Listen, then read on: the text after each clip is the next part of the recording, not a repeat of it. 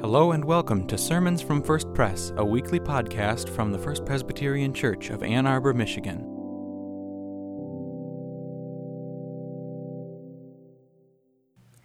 The lesson for today is Psalm 66, verses 1 through 4 and 16 to 20. Shout joyfully to God, all the earth. Sing praises to the glory of God's name. Make glorious his praise. Say to God, How awesome are your works! Because of your great strength, your enemies cringe before you. All the earth worships you, sings praises to you, sings praises in your name. Come close and listen all you who honor God, I will tell you what God has done for me. My mouth cried out to him with praise on my tongue. If I had cherished evil in my heart, my Lord would not have listened. But God definitely listened. He heard the sound of my prayer. Bless God, He didn't reject my prayer. He didn't withhold his faithful love from me. This is the word of the Lord. Former Duke Chaplain Will Willimon wrote that somewhere between the land of the Bible and the world of the New York Times is where we preachers make our home. And so today I hope that you'll come and visit me there.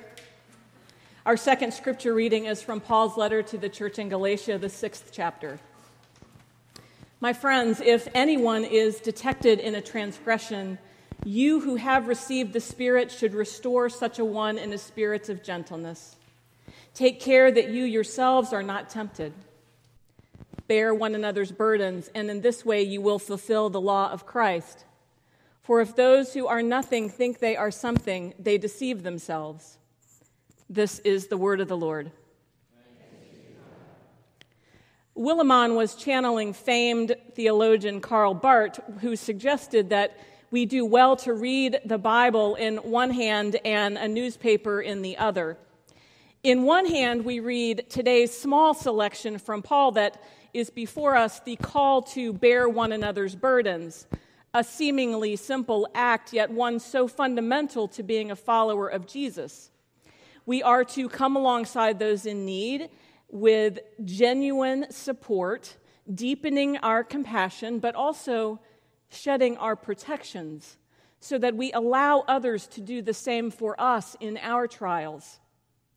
In the other hand, for most of us today, is the digital news on our iPads, stories that put before us the call to bear arms.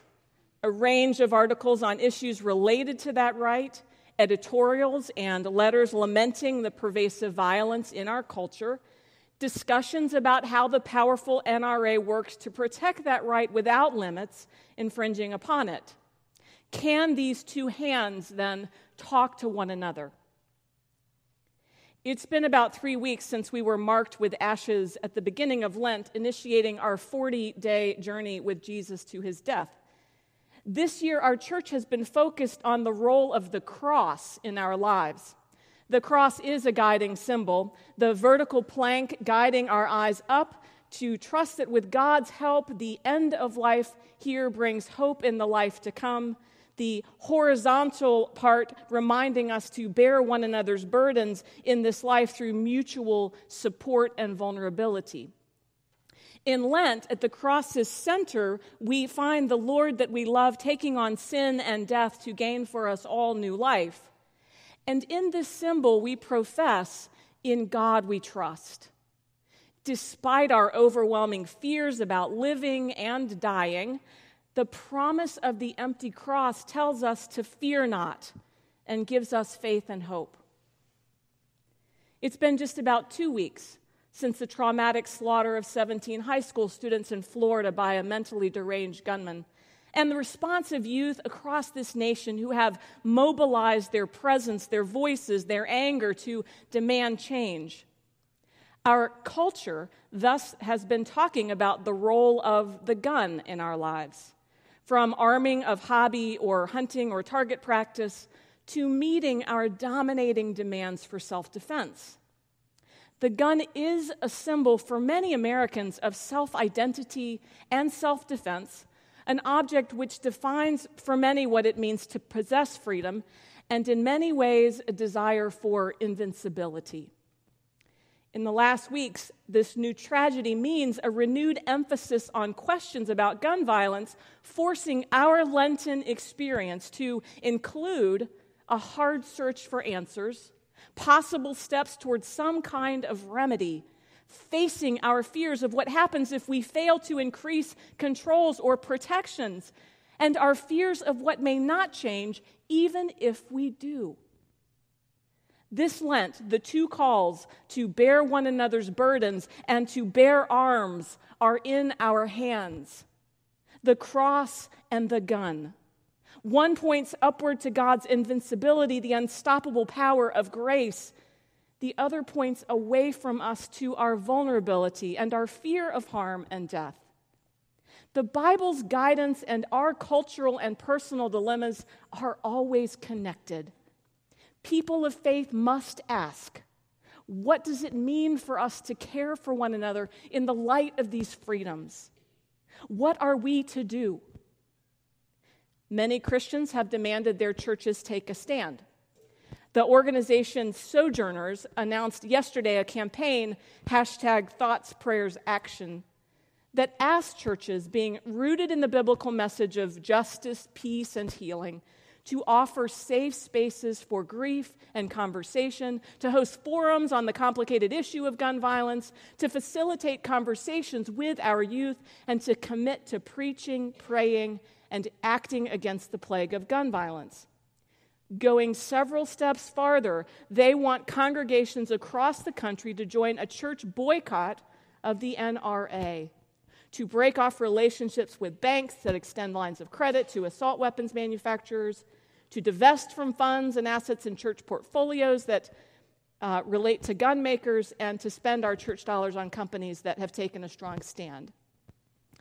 The people of sojourners are faithful people who believe that bearing the burdens of our nation, broken and suffering, is to take on this issue. And they believe that Jesus calls us to do so. What do you believe? What do I believe? On the topic of gun violence alone, people who follow Jesus should be united in outrage. On the topic of gun control, people who follow Jesus will differ. Friends, I do struggle. I cannot make sense of the arguments made by 59% of white evangelicals in this country who oppose placing any tighter restrictions or any limits whatsoever on the right to bear arms, including those in my own family. I neither own a gun, nor have I ever been to a gun range. I understand, but do not cherish my right to do so, and I do not believe that guns belong in any church. However, I come from a gun owning culture and the background of the Deep South. Almost every adult in my family of origin has and uses a permit to carry a concealed weapon.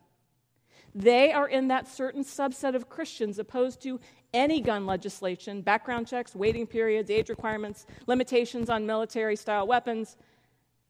For some of my siblings and cousins, and many others in this country, as one commentator put it, guns have an almost godly status, and the Second Amendment a scripture for a certain subset of people on the religious right. The defense of guns among some people of faith comes with religious fervor, owning a weapon as identity defining as owning a Bible. I cannot reconcile that, but I want to understand that. Many Christians stand firm on an unfettered right and access to all weapons, no waiting periods, age limits, or background checks, for the purposes of self defense and in the name of freedom and individualism they also they will declare follow a lord who set aside his own freedom allowing himself to be crucified rather than fight the injustice of the death sentence imposed upon him how does that happen i believe that a stalwart commitment to unlimited access for people to have weapons of war in their home is irreconcilable with the belief in a gospel that preaches nonviolence. And I admit, as a pastor, as a sister, my opinions and views have been shaped largely by my lifelong encounter with Scripture, the stories of Jesus, thousands of sermons heard from all kinds of pulpits, and my Protestant theology, and a life free thus far from encounters with violence or violent people. What has shaped their views which challenge me? What has shaped your views? One of our most fundamental rights as Presbyterians is our ability to decide for ourselves on any cultural or political, spiritual, or biblical issue using our freedom of conscience. A shared faith unites us in our diversity, demands our mutual respect for one another in our differences. Our personal beliefs about gun control and bearing arms are differences we need not just acknowledge, they are differences that we need to learn from and understand. Now, pondering these hard issues and wanting to discuss them with you, I felt fearful, hesitant, but not of politics. Jesus was always engaged in political issues, and he calls us to deep and important conversations today. It was fear of being seen as partisan, which never has a place in this or any other pulpit. For me, the Second Amendment and the role of the gun in our society is not a partisan issue. It is a deeply theological, spiritual, and scriptural one. Barth was right. We live an ancient faith in changing times, outdated doctrines in an updated context. Christians do not check our brains at the sanctuary doors. We live the faith the best way we can in a complicated world, talking together about diverse and divisive issues as brothers and sisters in Christ, in whom there are no divisions. Now, as a person of faith, I begin with Jesus and what shaped his views and what he would have said on this issue. And maybe you do too. So I read a lot this week. Evangelist Shane Claiborne wrote a powerful article that spoke to me in 2012. It's called What Jesus Would Say to the NRA. It helped give me some guidance. Surely, he says, quote, surely we think if God were to come to earth, he should at least come with a bodyguard, if not an entire entourage of armed soldiers and Secret Service folks. But Jesus comes unarmed. Surely we think if God were about to be killed, he would bust out a can of butt kicking wrath but Jesus looks into the eyes of those about to murder him and says, Father, forgive them. When soldiers come to arrest Jesus, one of his closest friends defensively picks up a sword to protect him, and Jesus' response stuns. He scolds his own disciple and heals the wounded persecutor, giving a tough and very counterintuitive lesson. There is another way. Violence will not rid the world of violence. Swords do not get rid of swords, and guns do not get rid of guns. Jesus wept, he writes, over our violent word, world, carrying a cross rather than a sword, a fact relevant and redemptive to our violence possessed world. The Bible has a lot to say about loving enemies and thou shalt not kill. It nowhere mentions the right to bear arms, unquote. Claiborne gave me some helpful insight. Jesus embraced his vulnerability, he prayed through his fear, and he pursued peace through nonviolence. But of course, I read more of the Bible. And among the passages, today's scripture, the one being held alongside the New York Times, that we bear one another's burdens. I bear the burdens of those young people who've been on the receiving end of an AR 15, and I bear the burdens of those parents, of those children killed at Sandy Hook. I feel deeply their pain. Do I bear the burdens of my fellow Christians with whom I disagree? Including any in the pew today who may equate my disagreement with judgment? Do I bear the burdens of the NRA activists and gun right lobbyists? What does it mean to bear the burdens of these brothers and sisters? Do I bear the burdens of Wayne LaPierre? And does he bear mine? Paul tells us to try, to try to understand and help carry their heavy loads, which means asking, how did they come to their beliefs? What burdens have they already carried? And what burdens do they carry now because of them? Let me learn of their complex lives and extend compassion and understanding. Am I able to do that? This great admonition of Paul is actually not simple. The call to bear one another's burdens deserves as much thought as the call to bear arms. What can it teach us? How does it inform us related to the issue of gun violence or any other issue facing us today? How does it guide how we help one another when communities and families are racked with multiple layers of pain and problem, not just the one before us today?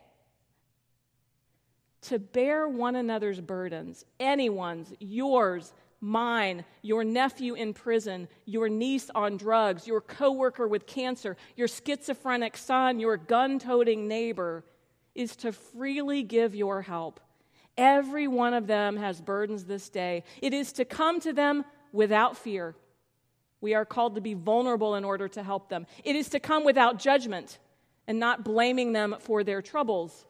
It is to come without resentment, not frustrated that their difficulties put us out. It is to come without enabling, not contributing or sustaining the burden, but carrying it, the presence of the burden, doing what we can to lift it. We are not called to condemn their life situations, nor harbor guilt that we can't do more to save them. We are called to generously share God's grace with them Beyond knowing the burden, our call is to understand and love the fellow human being who carries it. We are called to be at the ready to lift any burdens, not just the people that we agree with or like, but anyone in need. And something more, this tense in this verse is imperative. Bearing one another's burdens is ongoing. We keep carrying one another's burdens over the course of time and change. We don't master it with or for them, but we enter the mystery that is their human life and their personal story. And we, in vulnerability, let them enter our own mystery and bear our own burdens too, revealing our own need, our own need for help and support. It is mutual. Paul calls us to tireless, selfless, unending giving to anyone in need, struggling and striving to retain our compassion embrace our mutual vulnerability, shedding individualism that all might be connected in life giving community because Christ is at the center. To do that as well as we can, to try, to try, to try. Simone Weil wrote, The love of our neighbor in all its fullness simply means being able to say, What are you going through? And then in listening to respond to fulfill the law of Christ. We can hold our values and principles and also bear the burdens of those who are different. I will never agree with the NRA, but I am called to love people who do. God, not guns, nor anything else must ground my theology and yours. Burdens and not arms must define us. Trust, not fear, must guide us. For everyone born, a place at the table is an anthem that Tom picked for today, and I'm so glad he did. Adam Copeland called it an aspirational hymn, a hymn that we aspire to become true as we sing it.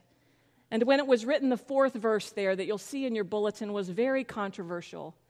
For just and unjust, a place at the table, abuser abused with need to forgive, in anger and hurt, a mindset of mercy for just and unjust, a new way to live. What a radical idea. This is a table of reconciliation that is quite controversial, where those who have hurt and those who hurt are sitting together. It is beyond being together in our differences. It is forgiving one another that we hurt one another because of our differences. Here, grace and mercy guide a new way of life. Remember that at this table, our Lord welcomed his friends and then he washed their feet.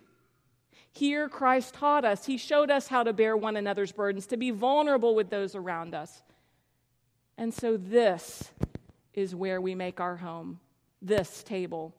And every time we come, we open our hands and we lay down our burdens, that we can clasp hands together in unity and in prayer.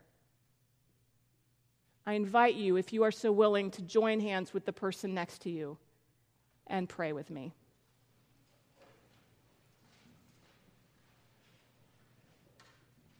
In this tender time of talking together, Lord, help us to listen first to you. Give us a mindset of mercy that no matter what challenges we face, we may always love one another in the way that you have taught us. Help us to live together, to work together, to pray together for the world that you intend for us.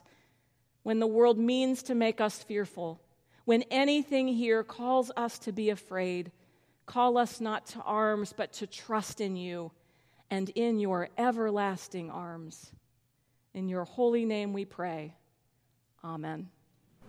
You are holy, and blessed is Jesus Christ, your Son, our Lord. He took upon himself the weight of our sin and carried and bared the burden of our guilt. In his dying and rising, you gave birth to, the, to your church.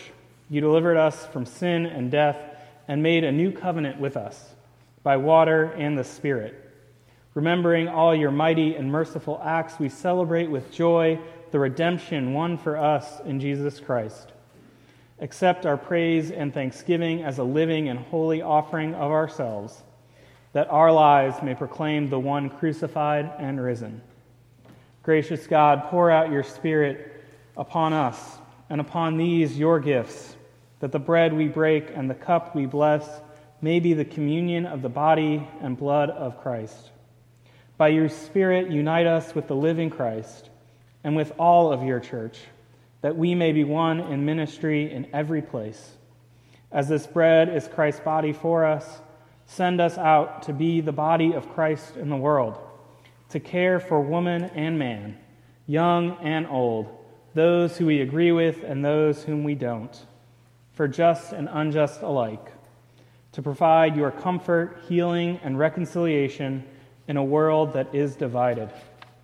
Help us, O God, to be obedient to your call to love all of your children, to do justice, to show mercy, and to live in peace with your creation. Give us strength to serve faithfully until the promised day of resurrection, when the redeemed of all the ages will feast with you at your table in glory. We pray all these things spoken and all the things we hold in our heart through Christ, who taught us to pray together, saying, Our Father, who art in heaven, hallowed be thy name. Thy kingdom come, thy will be done, on earth as it is in heaven. Give us this day our daily bread, and forgive us our debts, as we forgive our debtors. And lead us not into temptation, but deliver us from evil. For thine is the kingdom, and the power, and the glory forever. Thanks for worshiping with us. For more information, visit us on the web at www.firstpresbyterian.org or send an email to info at firstpresbyterian.org. See you next week for another sermon from First Pres.